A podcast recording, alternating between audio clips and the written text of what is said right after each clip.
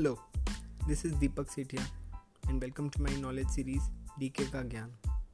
DK Ka Gyan 19.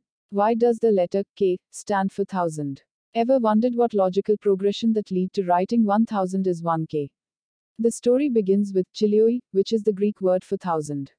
It is pronounced as kilioi. However, the Greeks took this word in a more loose sense and rather meant, plural of uncertain affinity, a thousand thousand. The word chilioi is thus a close translation of 1000 and stands for an unknown length of time and an all encompassing completeness rather than a literal thousand. French took the Greek word, chilioi, and shortened it to kilo. Then they came up with the metric system and introduced kilo as 1000. Soon enough, new words like kiloliter, kilogram, kiloton, etc. referred to 1000 liters and so on.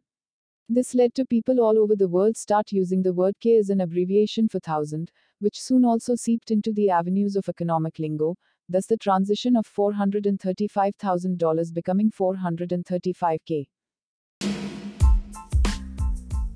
Thank you for listening to today's Gyan.